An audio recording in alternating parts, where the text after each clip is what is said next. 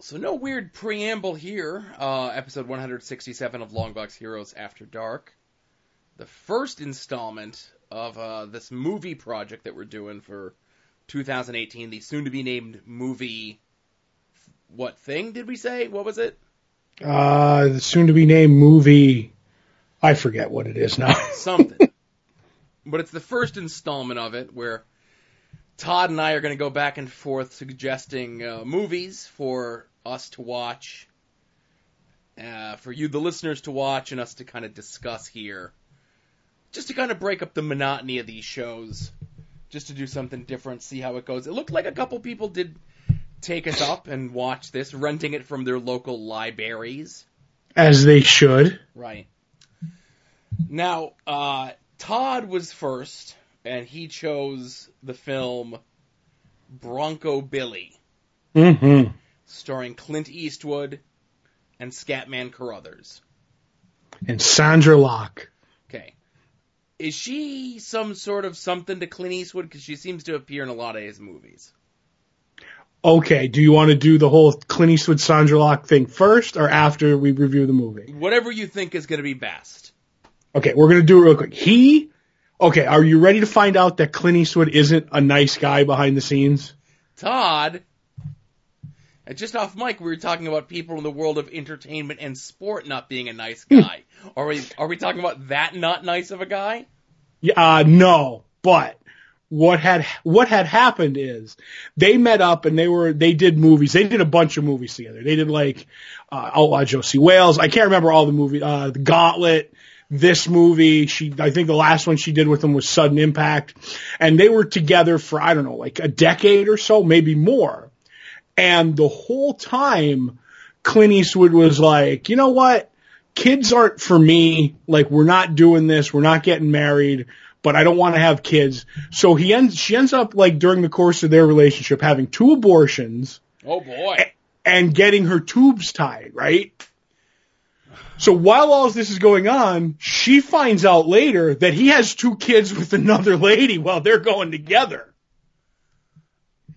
So like it all falls apart. There, there's rumors. This one allegedly, like he moved her stuff out of the house while she was shooting a film, and so she sues for palimony. You know, because they were together on that whole thing where it's not alimony, but you're there together long enough. She wants money. Right, and it's California and their laws are different, sure. Right. So he goes, what do you say we make this palimony thing go away and we'll get you like, like, like, cause she wanted to direct. She maybe had directed already and Clint was at Warner Brothers and he was like, we'll get you like a movie. We'll, they'll, they'll do a movie for you. You could direct whether she was going to write or whatever. And basically Clint behind the scenes just said, don't give like whatever she comes say that's not good enough. So she pitched like 30 movies and they shot them all down. So he takes, she takes them to court and they end up winning like, like settling out of court for like a huge amount of money and they're not really allowed to talk about it. But I'm guessing if they settled, if Warner Brothers and Clint settled, she could prove that there was maybe some collusion. Oh, So- goodness. that's I figured that that's like I mean I when I found out all about that all about this like years ago it was crazy but they made some really good movies oh they made the uh every which way uh, but loose movies too those were the other ones Right. Those are some of the eight movies, all of the eight movies. I believe um yes they are the Clint Eastwood's um ape period hmm orangutan So I know IMDb has a description of this film. Let me give you my description of this film. sure A shoe salesman from New Jersey, a guy with a realistic fake hand, Mhm. a hemophiliac, two, two Italians, and Scatman Crothers all hate each other.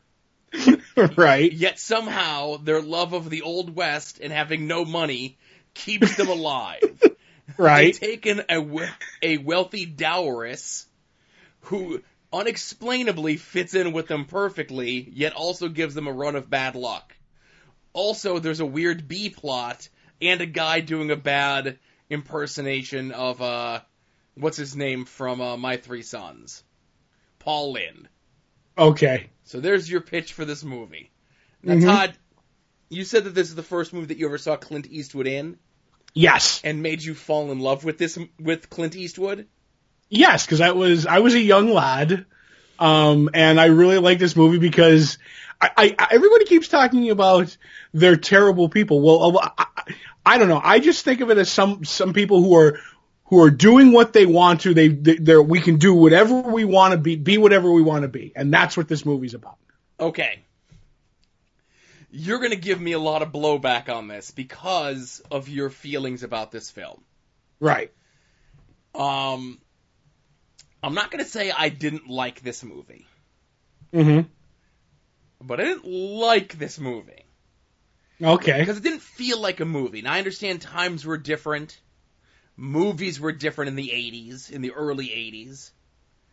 Even though we had already had in the 70s, like the 70s was like a golden age of movies and so on and so forth. But this felt like a TV movie. Outside of the normal trappings of a 1980 PG movie, uh, which features one use of the word shit, lots of gunplay, lots of drinking, lots of fighting, and a uh, attempted pill overdose suicide. Mm-hmm. All great All played for the laughs, kids. by the way. What? All played for laughs, by Right, the all way. played for yucks. So this felt like a made-for-TV movie where they would take, um, where they would make a, a few episodes of a TV show and maybe it wouldn't get picked up, but they didn't want to lose money on it, so they would just jam a bunch of episodes together and say it's a TV movie. Mm-hmm. That's what this felt like. This felt like a pitch for an ongoing series of the adventures of, Bu- uh, I keep on saying Buffalo Bill from uh, Silence of the Lambs. Right, and there was also a Dabney Coleman TV show called Buffalo Bill. Right. See, so they're we're causing confusion in the brand, right? Mm-hmm. But the it was a very uneven film because, like I said, it felt as though from scene to scene the relationship between and I'm just gonna, it's Clint Eastwood. I'm just gonna call him Clint Eastwood, right?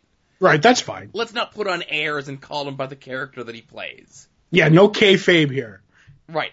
Like I don't know the name of any character Will Smith has played in a movie. He's always Will Smith. Clint Eastwood is Mhm. always Clint Eastwood. Mm-hmm. So- Deadshot. they him and his crew, which I joke around, which is a guy who does rope tricks, Mm-hmm. uh, Scatman Crothers, who's like the MC of this whole thing. Uh, then they have a, a Native American couple, Mm-hmm. and a guy whose gimmick is that he gets bit on the face by a snake. He does the Indian snake dance, Right. but he gets bit a lot. He gets So bit Cl- by a venomous rattlesnake multiple times, and the way that they cure it is with booze. Right. his wife, who just bangs a tom tom drum, the Mhm. lefty who's missing a hand who does nothing. He, He helps. okay, yeah, he helps. He helps, right? He puts up the tent. Right. And Clint Eastwood, who does like a gun show that is so intricate and so involved that when they just rove town to town, he just picks up any broad he happens upon. You're working at a drive-through restaurant. I bump into you at the bank. Hey, you want to be in this show where I shoot guns and throw knives at you? And it goes as well for most of these women as you would think it would.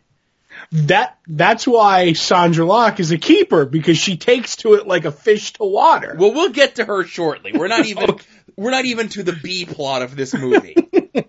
because and that's why it felt like a TV show because it felt like here's this A plot and here's this completely separate B plot that's going on and then eventually like the little bit of Sandra Locke from the B plot comes into the A plot but the B plot still keeps going until they get to the part where they need a new tent. But again, getting way ahead of myself. and again, you chime in and cut me off whenever you want to.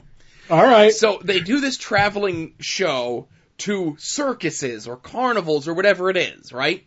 Right. And it seems as though not only are there carnivals and circuses everywhere, they just seemingly show up whenever they want, put on this elaborate show, and make zero money for it. but they're not because there's a scene later on the movie where Clint's been squirreling away the money.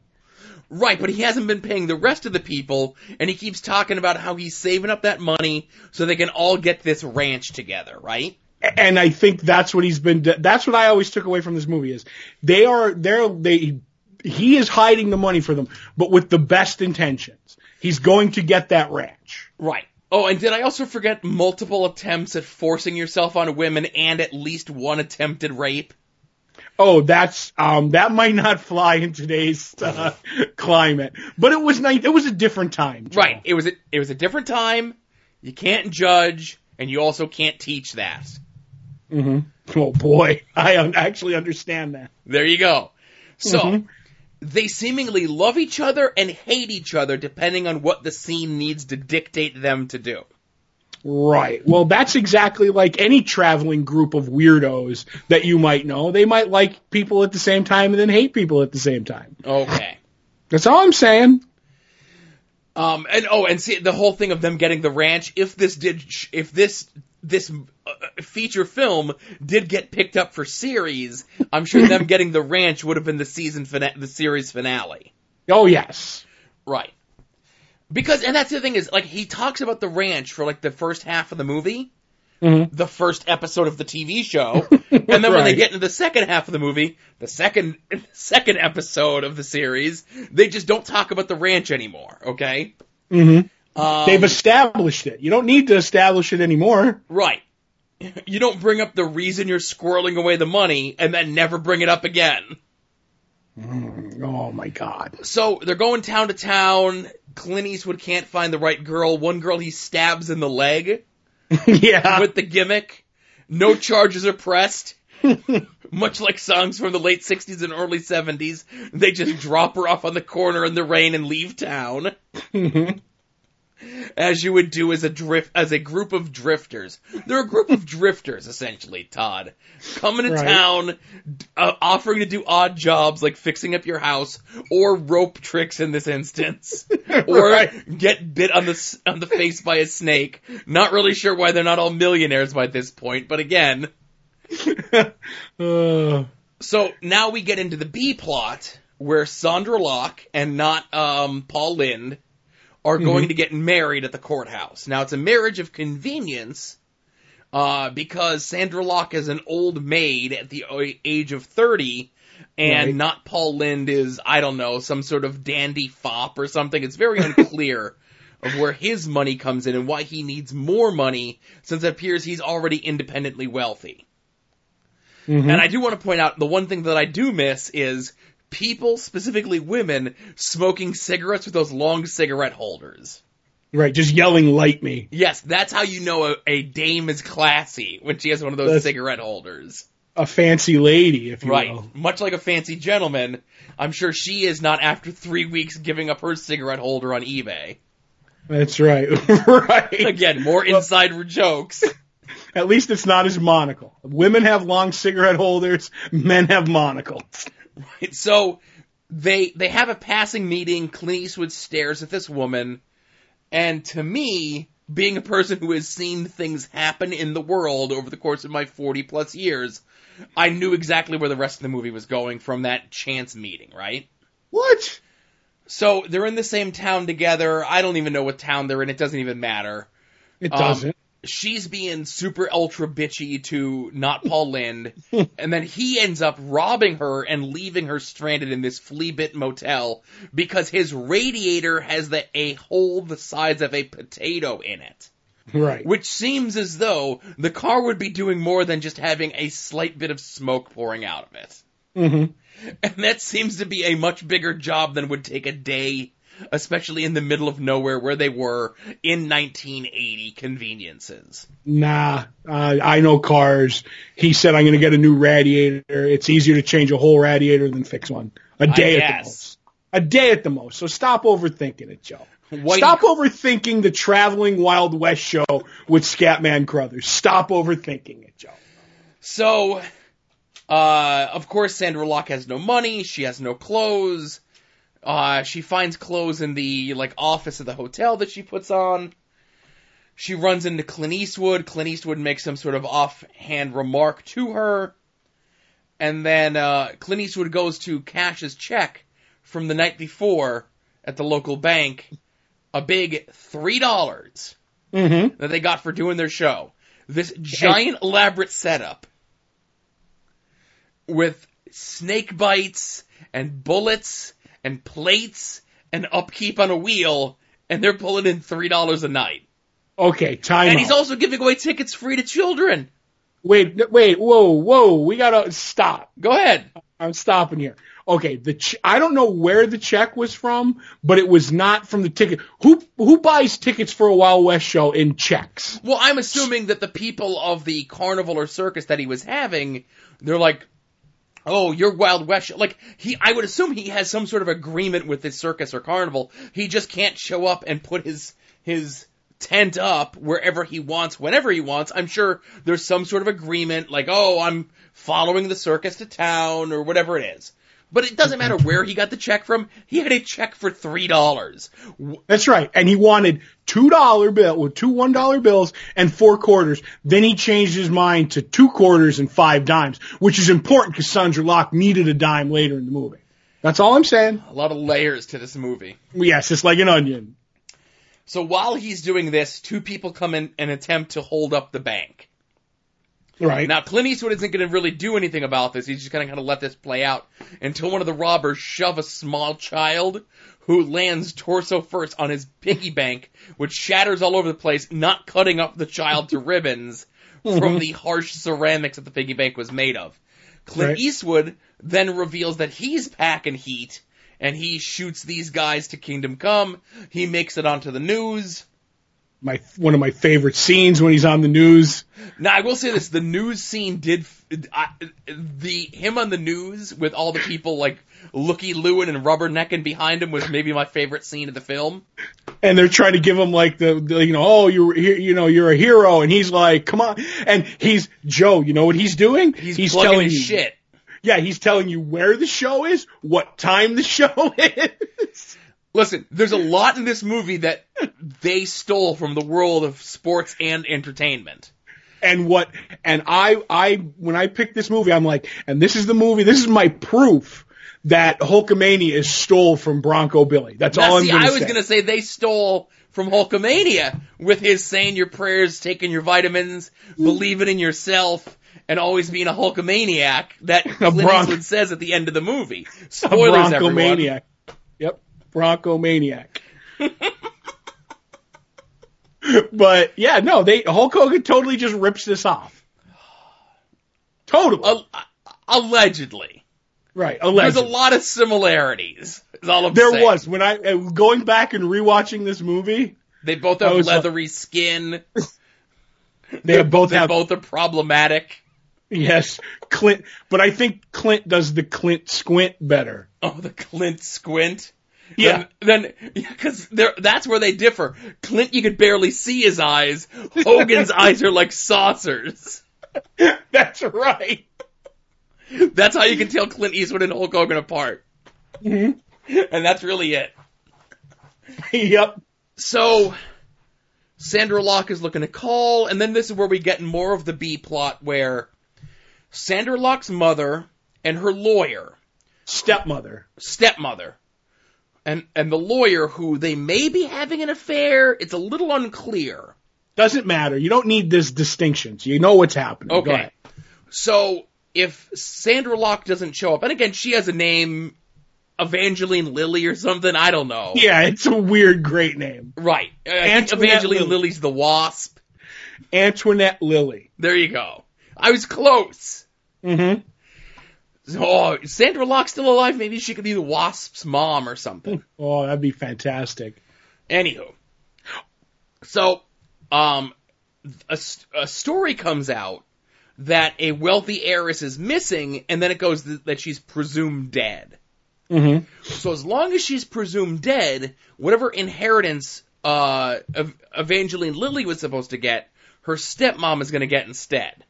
Right. So they end up finding not Paul Lynde, and he's vehement that he did not kill Evangeline Lilly, but the lawyer says, listen, plead insanity, say you killed her, they'll put you in the loony bin for a couple years, and when you get out, we'll give you half a million dollars. Mm-hmm. And to not Paul Lynde, this sounds like a great plan. It sounds like a horrible plan, but he still goes through with it. Especially since he knows he didn't kill her. Right. And that's the end of that chapter. The B story will never come back up again. so, um, Evangeline Lilly ends up with the traveling show. Uh, Clint is like, oh, you're gonna be the new assistant after I've like wounded one of the other local townspeople. They don't bring that up on the news when he stops the bank robbery, right? That was the last town. This is the next. Oh, town. okay, it's a different town. Right, and news wasn't as you know worldwide back then in the '80s. Right, obviously in this instance where the guy escaped and they figured it out that he murdered this woman. Again, a lot of fake news in this film. There is. So, Evangeline Lilly shows that she knows her way around a pistol because she does the, the plate trick that Clint can do. Mm-hmm. And then they never follow up on that. Like, he Like never how- like, says, like, hey, you're pretty good with a pistol. And she never says, oh, my, you know, my so-and-so taught me. Or like, even anything like that. It's just like, oh, she's like, I could just do it as easily as you could. And then that just gets dropped and never brought up again. See, I think she learned it because there was a lot of assault back in those days. Okay. So she learned how to shoot well. Right, she was being attacked by a lot of plates and dishes, apparently. That's right. So they put her in the show, and again, they have to follow Clint being much like Vince McMahon in 2018. I was 2018. gonna say, that's, stick to the script, pronouns, pal. God damn it, pal, stick to the script. And it's not like she went like wildly off script. It's like she added like two words, and like Clint was completely thrown off. He was like, "Hubba, hubba, hubba," and he throws like a big gasket backstage. And he's like, how dare you change my priceless script, this gold that I wrote, where you're essentially putting me over as the greatest marksman in the history of marksmen. But it's not marksman. A trick shooter, whatever the hell he is. Right, but that's what she says. She changes to marksman and he loses his shit, which I totally get. This is his show. Does it say the Antoinette Lilly Wild West show on the side of the fucking truck, Joe? Eventually it will, apparently, if the show got picked up for series. That's right. It would have been the Bronco Billy. And oh, by the way, I just want to say I want the Bronco Billy car. By the way, with well, the we'll get gun. to the Bronco Billy car shortly.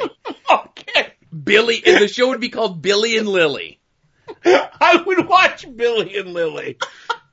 That's that'd be after it hits like the third or fourth season, and they start to dip in the ratings, and they have to change it from Bronco Billy to Billy and Lily because now, oh, Lily's gonna have a kid, and they add a precocious child to the cast. No, no. See, you're missing it. They wouldn't add a baby because that would be too young to like interact with. They would add a kid who like joined, like is running away from home. or they would recast the hemophiliac uh, rope a- rope guy. Oh, I love him. He's the best. And again, I call him a hemophiliac because there's no payoff for it yet. But in a in a later bar fight where uh, Merle Haggard is just playing in a hotel bar in Bumblefuck, Idaho, right, at the height of Merle Haggard's power, right. uh, they get into a fight. Or no, no, they get into a fight. And uh, the rope guy gets picked up by the cops. We're a little all over the place, but I just want to explain the hemophiliac thing. Uh, and the cops rough him up because they find out that he was a des- deserter in Vietnam. Mm-hmm. And he then has the black eye for what in the time of the movie would be about six days. Right. Because it's a day there, it's another day to get him out, it's another day to get to the mental home, it's another two days for them to make the tent, and then it's another day for them to do the show. And in that six days, his eye is not healed at all. He needs to see a doctor. and not the doctor at the, at the funny farm. Or what about Scatman Crothers when he was uh he was doing uh, uh medicine without a license? Doc could have done it for him. Right, but he was just he. It was like, oh, you got bit by a rattlesnake. Here, drink this whiskey. You'll be fine. It's like, Well, oh, you got punched in the face and your eye hasn't healed in a week. Here, drink this booze. I don't think Do you that remember- would have worked. Do you remember what the uh, solution was for Buster the horse's arthritis? Wasn't it booze? Give him Yes, some snake bite booze. medicine. Yes, it was snake bite medicine. Right, snake bite medicine. yep. Oh boy. So, um, Nobody likes Evangeline Lilly. She keeps coming and going as she pleases. Lefty thinks she's bringing bad luck because all these things keep happening to them. Um, and it's kind of like a very awkward will they, won't they Mhm. uh, relationship between Clint and Evangeline Lilly. Um, and again, there, there's so much to her character that they don't explore. Like she's good with the gun. She could drink just as well and kind of keep up with Clint when they're at the bar. And like these are things to her character that we don't get because it was 1980 and she's a woman in a movie. right. Um, she, In a I- Clint Eastwood movie. Oh, forget about it. I kind of respected her a little bit when she, like earlier in the film, when she was kind of like given, um, oh, the scene where, uh, with, and again, we're all over the place here just as things are coming back to me. When her and, uh, not Paul Lynde are in the hotel together and she has the mud mask on, and he does like the comedic double take when looking at her face. Right. And then they lay down in the bed together and he starts to try to get frisky with her and like she's like, "Listen. Uh you understand this is a marriage of convenience. Once we're out of town, like this is going to be what it is. You don't put your hands on me unless I give you permission to put your hands on me." And he goes, "Can I touch your breast?" And she's like, you know, hell no. And I'm like, wow, that was like remarkably progressive for a movie made in 1980. Little did we know all of that character development would be flushed down the, mo- the toilet by the third act. What? No, she fell for Clint. E- She fell for Oh. the fastest gun in the West. She fell for the leathery charms of a New Jersey shoe salesman. So they are having the show, um, and the show is running late because of the bar fight, and Mhm. Billy was going to use all of his money to bribe the local sheriff. Now, this was a really weird scene to me with the sheriff, right? hmm So it has been established in this film that, and I keep saying Billy and Clint Eastwood, Clint Eastwood. It has been established in this film that Clint Eastwood um, is a very good shot. You know, he does the trick with the plates when he's riding on the horse. He does a bunch of shit on the horse. And then he does the gimmick where he throws the knife as the girls spin and he has the blindfold on. And I'm sure the blindfold was gimmicked anyway. hmm So it's established that he's a good shot and that he's as has some level of talent. I'm sure there's some sort of level of bullshit in what he's doing, but he's got some level of talent, right? Right, because timeout. He actually even does shoot the gun out of the guy's hand in the bank. Right. So it's that's not gimmick. You know what I mean? Like, because that's not part of the show. But I get what you're saying. So like, he does. He is legitimately a marksman in this movie. Right, but don't call him a marksman. No, he's the fat. He's the, the best gun in the West. Right, unless it's in this script. So he Right. goes to the cop and he had like 1100 bucks, right? Saved mm-hmm. up that he wasn't using to pay his people and the Indian couple, Native American couple or Italian people with some makeup on are also pregnant. And again, that's a scene that there's no payoff to as well, and I understand why it's in there. It's to show like, oh, no matter how bad things are, you know, they're all family and they're all this and whatever it is. But it was mm-hmm. like, oh, she's pregnant and then we'll just never bring it up again. It was just a thing to show that they were a family. Like they could have did it in a million different ways, whatever. Mm-hmm. So this like dumpy, frumpy, fat fuck of a cop who mm-hmm. Clint Eastwood like meets on a dirt road somewhere, who he's gonna pay off, essentially just is like, you know what, Clint Eastwood? This is what you're gonna do by being with deserters. I'm a better shot than you, and and he like he runs Clint Eastwood down, and Clint Eastwood's like, oh well, I guess I'm just a bitch to this dumpy cop in a local town, and I'm just like, that was like such a weird out of place scene, like. Like Clint, who this whole movie's had all this bluster and bravado, Right. to this guy, this loser cop, he like backs down from. Right. And I and I want to discuss this. Go ahead, please. Okay. Now, a couple of things. Because earlier on in the movie, or I'm not sure whether it was earlier in the movie or later in the movie, is they give the shoe salesman story, and he's like, I was in jail, and the reason I was in jail was because my wife cheated on me, and with my best friend, and I took a shot at her and I went away for attempted murder. And they're like, you shot at her and not him? And he's like, he was my best friend. And I know that sounds dumb, but that's an important part in this movie is that he does have, and, and we'll get to the letter that we, the email we got letter, that he has this weird code. He does have a weird, he has a code that, that he seems to change, but he has a level and certain things take priority and the friendships take priority and he eats the shit. He eats the shit with the cop because what's he supposed to do? Shoot the cop and get the guy out of jail? That, that- that's not going to work. So he, he, he takes the money and he goes, I'm going to give up all the money, everything that we have, and I'm going to get my friend out of jail. And to do this, I have to eat the shit that the cop has given me, that he's a better, and there's even that great scene where he says that and he's like, you're a yellow belly. And Clint has that look of like the same look when, when they push the kid down with the piggy bank. And he's like, okay, but I have to do this. And if you watch the movie later, when he's in the bar and Sandra Bullock or Sandra Locke is committing suicide with the pills, he's drinking the beer and he's like mumbling under his breath and he's like, that fucking tin plated cop. He's like, he's still fuming over what he had to do with that cop to save his buddy. And I, I honestly like it because I think there's more here. I know we're, we're you're, you're, you're, you're bust on the movie. I think there's a lot more here to this movie than like, than you think sometimes. Okay. That's my opinion. You, well, again, It- I, I think you, you know, obviously you are going to think that there's a lot more deeper meaning to this. Obviously, it's one of your favorite movies. It's the movie that introduced you to Clint Eastwood, and uh, it was your pick. So obvi- and me seeing it as the first time, and you know, obviously my feelings are going to be a little bit different on it. Uh, right. Wrong is what you mean. Okay. Wrong feelings. But Sure. go ahead. So, um, while Clint Eastwood is doing all this, they have to kill time at the show.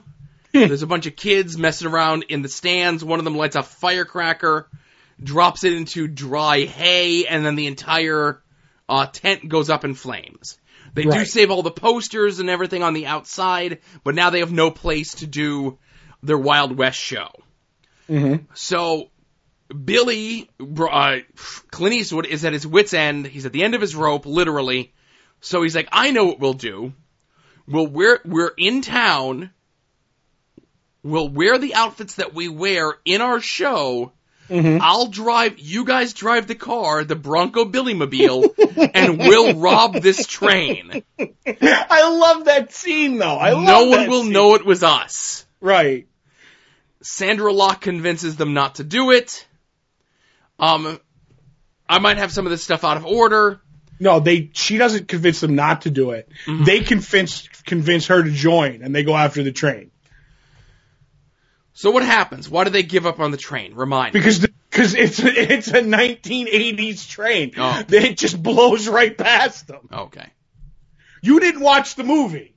I I obviously watched the movie. It's just some It- spots That's some one of the spots may funny- have been lost on me. The intricacies of it. How many root beers did you have while watching this? None. I haven't drank. A, I haven't. I have. I'm. I'm off for beers for a while. Oh yeah, uh, but uh, so that, like, because literally they go after the train, and uh, there's the great because the Italian guy shooting arrows at the diesel train, and Clint's on the horse, and they get no like they get alongside of it for about eight seconds, and then the train is just gone down the track. It's just li- uh, like it's just little. Co- it's a comedy bit in the movie. That's all you got. That's all you got to do. It's a it's a campy comedy bit.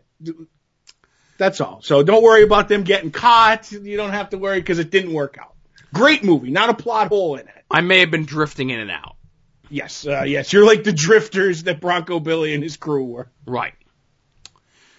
So they decide they're going to go to the local nut house, which is one of the many places where Billy puts on free shows like children's homes and things like that, Orphanages. orphanages, sure. And the people at the uh, nut house also sew. American Sew flags. American flags, which I guess is a tangent thing to uh, making potholders, which is the other thing that people in a nut house would do. This was before China got our uh, American flag uh, business. Right. Uh, so they, uh, Billy gets them to make a new tent for him and his crew. It's going to take a couple days, so they get to stay there uh, at the uh, the nut house. And there's a weird scene with one of the orderlies Mm-hmm. Were you showing them the rooms? where he's showing them the rooms, and like that character just seems so weird and out of place in this film. Mm. I don't know. I can't put my finger on it. Okay. Um, so it turns out, uh, that the person that Sandra Locke married, not um, not Paul Lynde, is at this very nut house. Mm-hmm. Uh, he sees Sandra Locke and he starts saying, "Oh, I know her. I know her. That was my wife. They said that I killed her, and so on and so forth." So then the local news shows up.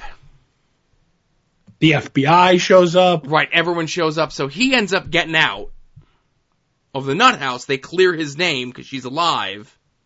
He gets a big check, and that's the last we ever see of him. Right. And then uh, Evangeline Lilly ends up going back to her swanky uh, apartment in the sky. Uh, again, uh, something something uh, Eva Gabor from Green Acres. Right. And Clint Eastwood bolts because one, they have a deserter and the FBI wants to talk to everybody. hmm So he's got to get them out of there. And two, they said, oh, well, we're taking you back to New York to talk about this. And he's like, he made the promise to himself years ago that he would never go back to the big city as a, as a lowly shoe salesman like he was. So it's all there. It's a layered movie, Joe. It's all there. Right. So, uh, Sandra Locke is upset with her decision. Evangeline Lilly, whatever. Uh, so she decides to take a handful of pills, but she she commits suicide in the lamest way By not swallowing. by just putting the pills in her mouth, and I guess hopefully eventually they would dissolve. right. They would f- flow down the back of her throat. Right, because when the Native American woman, running water, calls her, Right. Not um, in Italian. the, the pills, she wakes up and the pills just all fall out of her mouth. She spits them out because she can't talk. Right. With a mouthful of pills. Joe, you know what that is? Mm-hmm. Comedy. Comedy. You know, when this got picked up for series and they put the laugh track in this, I think it would have been it worked much better. Oh my god. So I don't I don't think you're getting the spirit of this movie, but go ahead. okay, so Running Water tells Evangeline Lilly that Clint Eastwood is despondent without her, that she, that he loved her because earlier in the scene when they were at the nut house, uh, and Clint Eastwood attempted to force himself upon her and she left. He told her she'd know. He told her she'd know. Right. So she goes into uh, Running Water's room, and Running Water, and she goes, "Oh, I just hate that man so much." And Running Water says, "Oh, the Apache have a word for that feeling, love." It's like, Yes, oh, so great you're supposed to love your attacker. He never attack. Anytime she says no, he stops. No means no, Joe, and Oh, he boy. stops. Well, at what point does he assault her? She says He tries a bunch of times. He doesn't. He she's he's he makes a move. She says, "I don't want to do this," and he gets up and he leaves. He says, "Okay." Several times. Several times. So it's not assault if she says no and he stops. It's assault if she says no and remember those two rednecks at the bar? That's assault. All right, touche. Because he had a friend helping him, I guess. I don't know. oh my god. Anyway, so she's able to charter a flight from New York to in the middle of nowhere, wherever they are. Right. She shows up. They do the show. Everything their- goes off without a hitch. Don't forget the American flag tent. Right, their tent is made out of American flags because that's what they had. I guess that's the only material they had in the nut house. I guess the flags are already made. They were just sewing them into a tent. Right. Nothing's more American than a Wild West show. So. Mhm.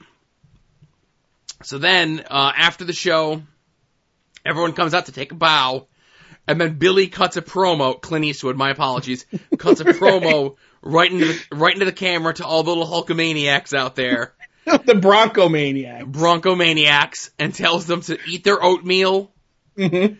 um, do all their spectrox, listen to their parents, believe in themselves, and uh, what are the other demandments of Broncomania?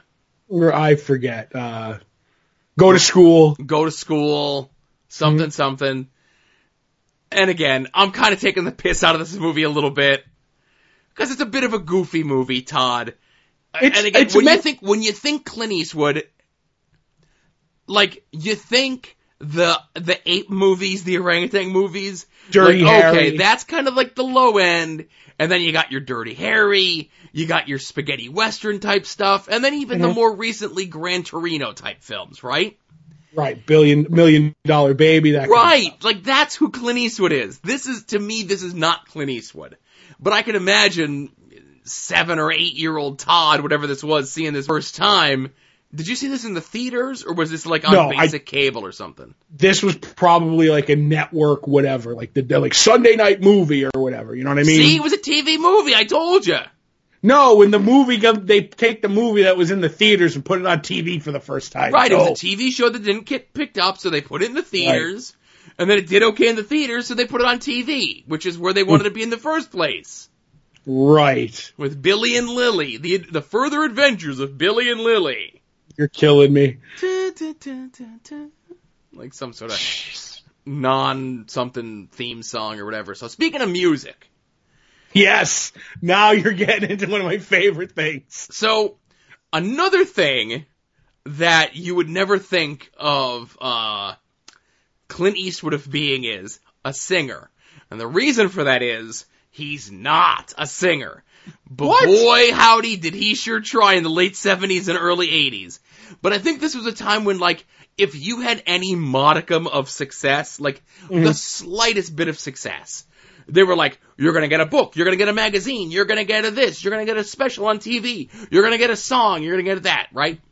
So he sings a song with Merle Haggard.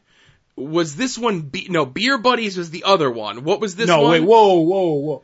Beers for you is in any which way you can. This one was Barroom Buddies with Merle Haggard. Right, Beers for you was with Ray Charles. And they worked this song seamlessly into the film as well, several times. Right, fantastically.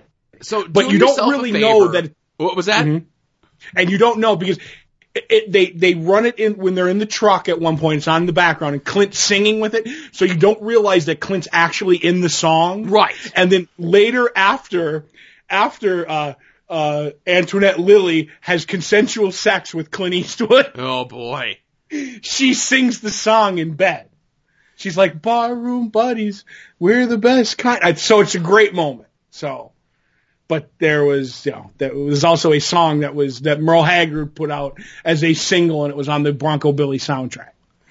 Right. So in this song for uh, the Bronco Billy soundtrack, Mm-hmm. uh, it's Merle Haggard singing, and it's Clint Eastwood doing, I guess, what would be talk singing. Spoken word. Oh my god. And first of all, it's I don't think they were in the same state, let alone the same room when this was recorded. What? Third of all, Clint sounds like he is there reading these lines under Yeah. duress. I'm a, I'm a tail kicking, pool hustling. Clint, is that you? yep. But now, by the way, you want to say he has a modicum, modicum of success, so he has an album. He, this was not the first show. As I gave you the Sandra Locke story earlier on, he was on, he sang on Rawhide in the, in the late fifties, early sixties. So he had a cowboy album in the sixties. Clint Eastwood sings Western hits, right? So he does that. Then people forget, and you might mo- most likely remember, is he did a song in Paint Your Wagon where it was uh, I talked to Trees or something like that. So he has that, and I don't know in here like what. What the years are. Then also he does a movie called Honky Tonk Man where he's a country and western. Wait, western Honky singer. Tonk Man. Yes. So he rips off the Hulkster for this movie, and then he rips off the Honky Tonk Man blatantly. Like at least with No. Bronco Billy, he hides it a little bit, but not calling his movie Hulk Hogan. God damn it! he just calls this movie Honky Tonk Man. No, What Honky the Tonk hell, Man. Todd? Honky Tonk Man steals from him again. It's all WWE stealing from uh from Clint Eastwood. But so he has First that of all, movie. Honky Tonk Man stole from Elvis, and then Clint Eastwood stole from him. okay, sure. Clint stole from no one. Everybody steals from Clint. So he's had all the, and then he does the song in, in Any Which Way You Can, and that's another great song, Beers to You. But I think, I think he's a worse singer in Beers to You, but the, the, the, the song of, uh, Barroom Buddies is a better song. It's fantastic. And, and, me and you are recreating Barroom Buddies at some point. We are re-sing, we are recovering that song. I'm doing the Clint parts, of course. You're doing the Merle Haggard parts. Oh, okay, of course. Mm-hmm. So, but yes, he has multiple, uh, where he sings, and then later on, he, he does, he, I think he wrote the song for songs for Play Misty for Me. Obviously there was real jazz songs in it. And then he has Oscar nominations for writing tunes for his directing movies like later. So he's a musician, but I'll give you, he, I think of all the things that he does, great acting, great, you know, directing. He writes great music. I think singing might be the, the low, the low rung on his ladder, Joe, but not by much. Not by much. It's like just a, a smidge. I will, I, I will never say Clint Eastwood does anything bad, Joe. I will, ne- I'm full, I'm full on board for him, man. All right. So I don't know if you can hear me smiling into the mic. And also, I don't know why Sandra Locke got a raz, a golden raspberry award for her acting. I don't know. in this film Ridiculous. specifically, Yes, in Honky Tonk Man. Or, oh, in uh, Honky uh, Tonk Bro- Man, not no, in Bronco uh, Billy. Bronco In Billy Bron- here. In Bronco Billy here, he she gets a, a, a golden raspberry nomination. Nomination, Oh, Raz didn't win, did she? No, she didn't win because that would have been cra- oh I I would have went down to, to the Razzies uh, headquarters and had that stricken from the record books. Oh boy.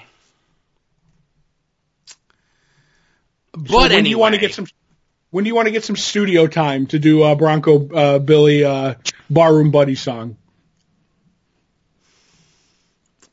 uh, soon. Soon. All right, we'll set that up. We'll set that up.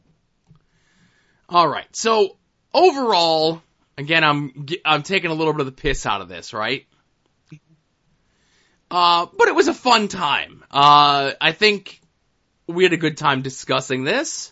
Mm-hmm. Um, it's not a film I would recommend to anyone else to watch. I would. I Um, would.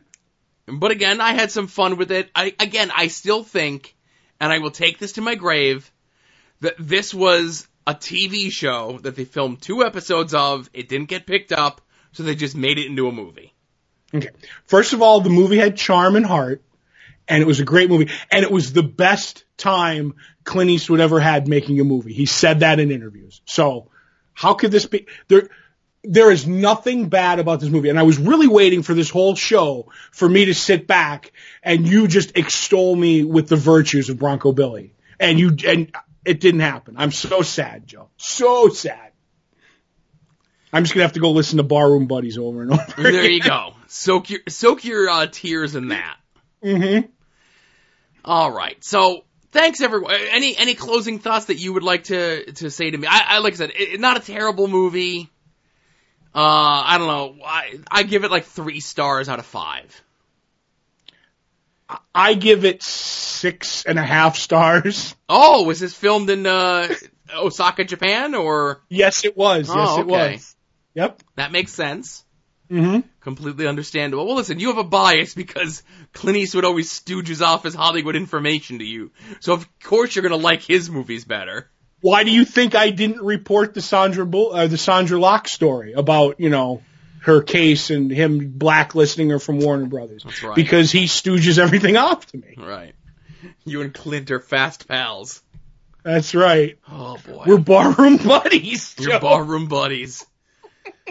All right. So everyone, thank you for listening to uh, episode 167, the soon-to-be named movie project, Roman numeral one. I don't know. This this will name will get changed. Who the hell knows? I don't know. Right.